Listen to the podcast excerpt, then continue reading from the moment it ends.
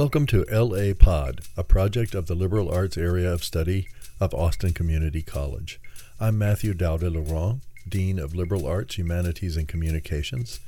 I'm joined today by Dr. Nora de Hoyos Comstock, a Latina entrepreneur and community builder living in Austin, Texas.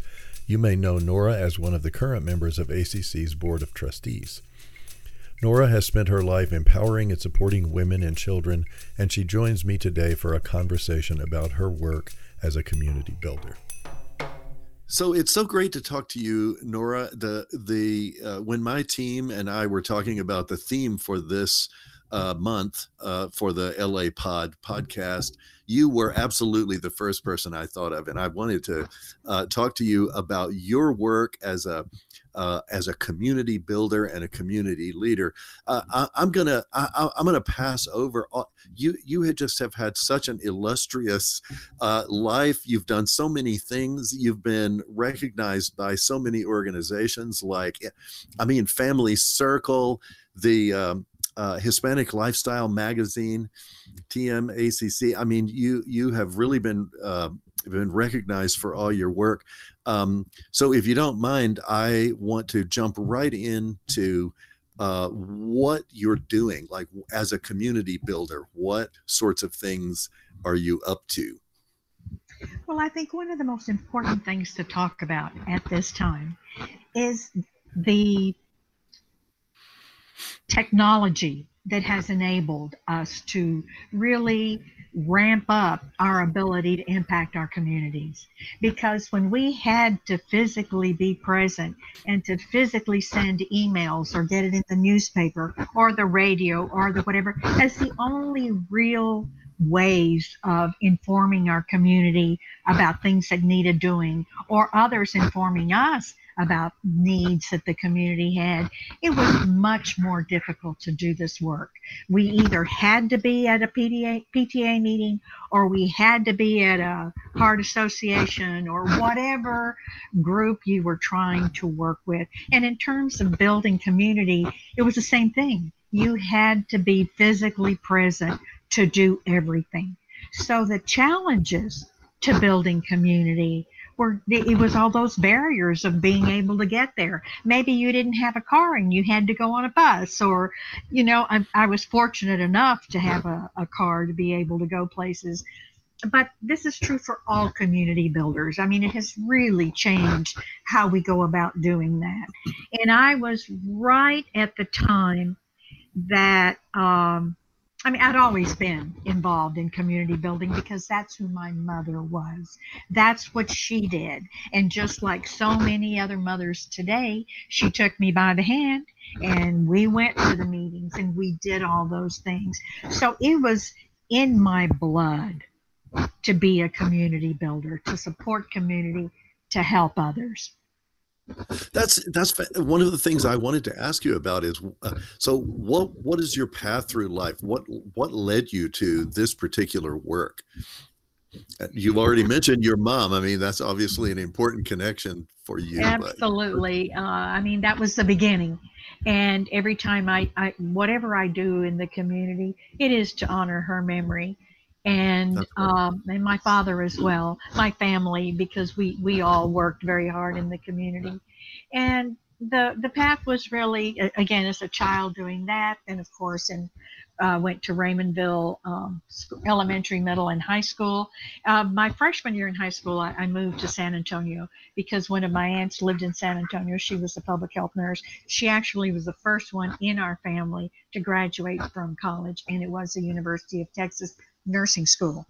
Um, and that was through the assistance of a, of a physician in Raymondville who had noted her interest and her talent and actually paid for her education at the University of Texas.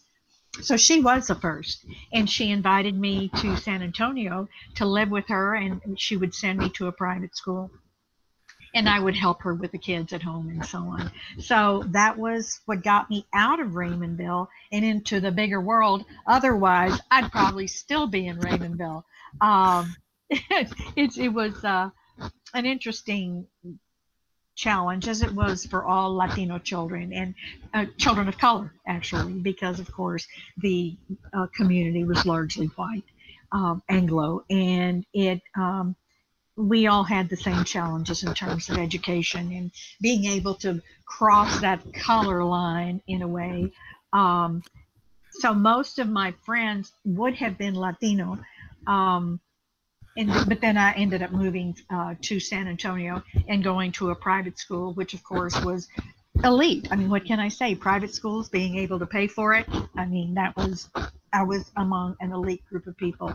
But I had a great curiosity. I love to learn in addition to helping people, I was just curious about everything. And my favorite saying is always, "Oh, tell me all about it. I want to know all about it."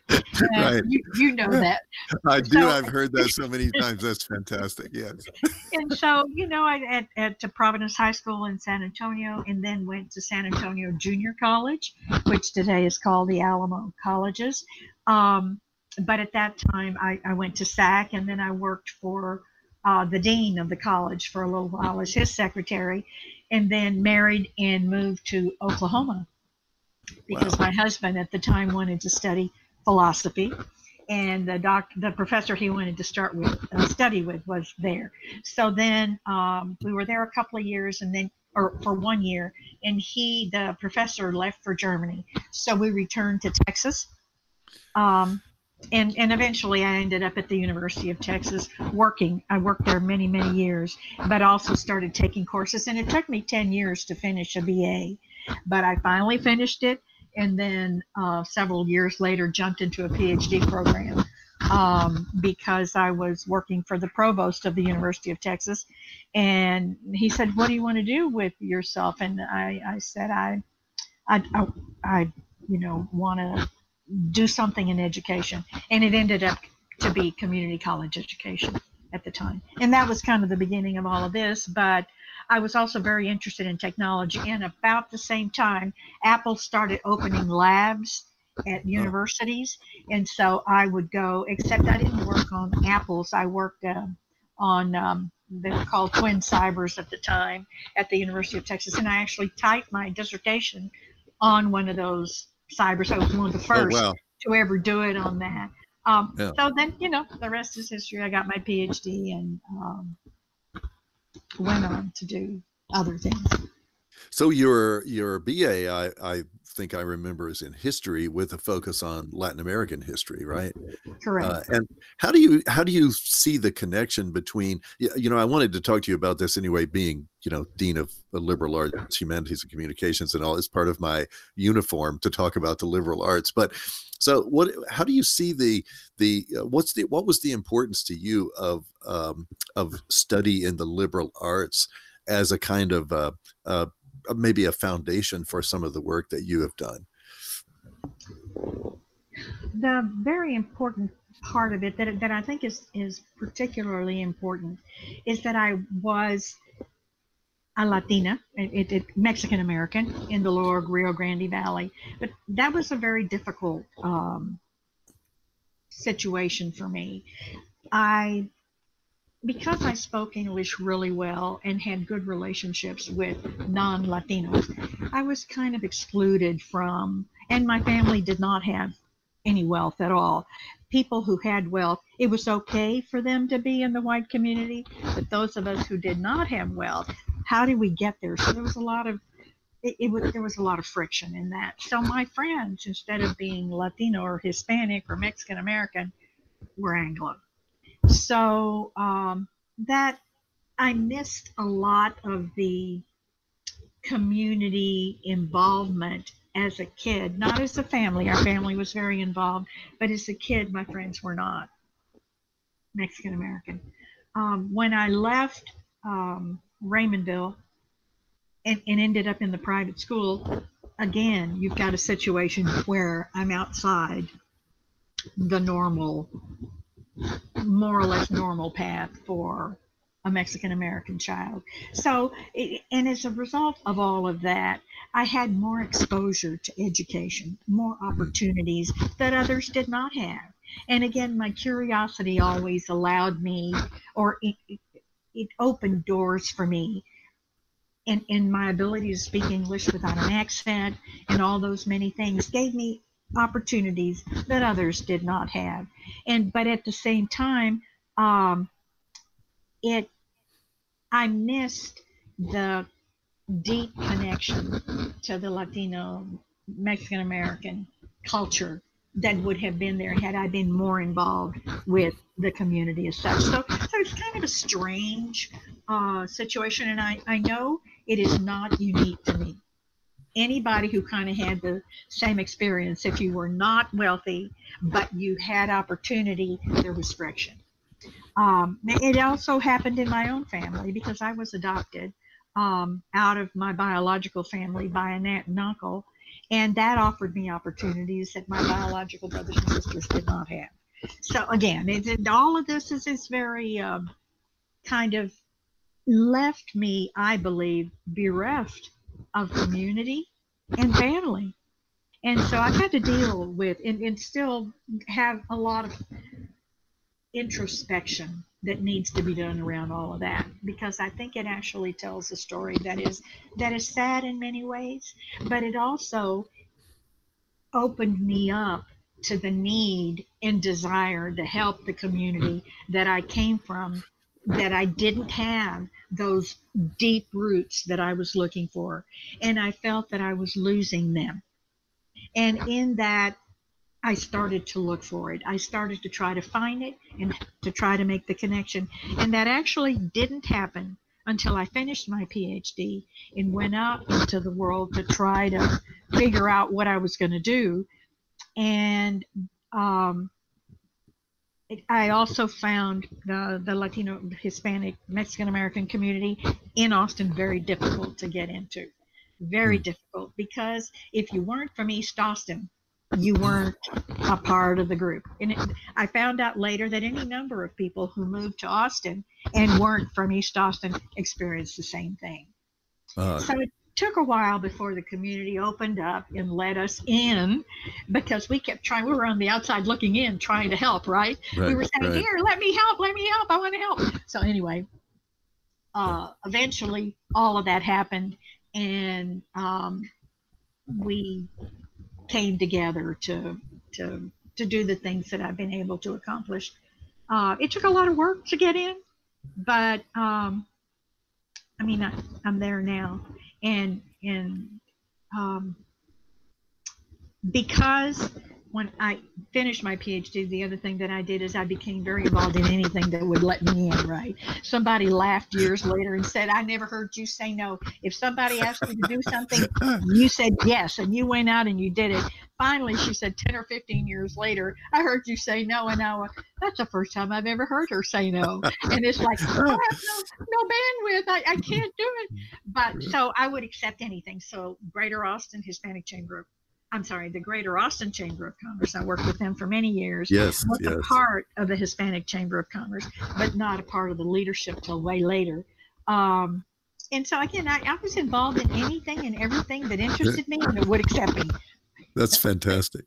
You know the the story you were telling about the about those um, the layers and the conflicts and having opportunities but feeling uh, not deeply connected to the community that resonates a lot with concerns that i have. Um, you know as an instructional leader about um, all things liberal arts uh, one of the things that concerns me is that we often um, ignore students roots in communities in family in their faith-based uh, life um, and I'm and I'm always looking for ways to help students uh, connect and stay connected because I really believe that's a tremendous source of, of, of strength that these are assets that students could leverage. So, um, could you speak to that? I mean, what are the ways that you think um, we could we could incorporate more of that sort of awareness of of connectedness to community in our sort of daily work in classrooms teaching liberal arts. I guess asking about yeah one of the things that i don't think i do nearly enough of and i think this is true for many people reflection. Hmm. Reflecting on that experience. Um, today I'm 74, about to turn 75. I really believe that this is the first time that I have reflected on all of these things. I just lived through them in Ah. the you know and so today the whole reflecting on things um, opens up a world that I wish I had actually done much earlier. So my recommendation to you in to help people connect to their culture, their language, their family, their church, their community is a reflection about how that is happening or not happening for you. And what emotionally does it mean? Because there is a huge emotional toll that, and, and that may be part of the reason why I didn't want to reflect. I didn't want to deal with the emotional. Maybe it's baggage, maybe it's not but I didn't want to deal with the feelings because I could remain happy and go do my thing every day if I didn't reflect. But if you, so so there's kind of a, a push pull on that, you know, reflect, but also deal with it.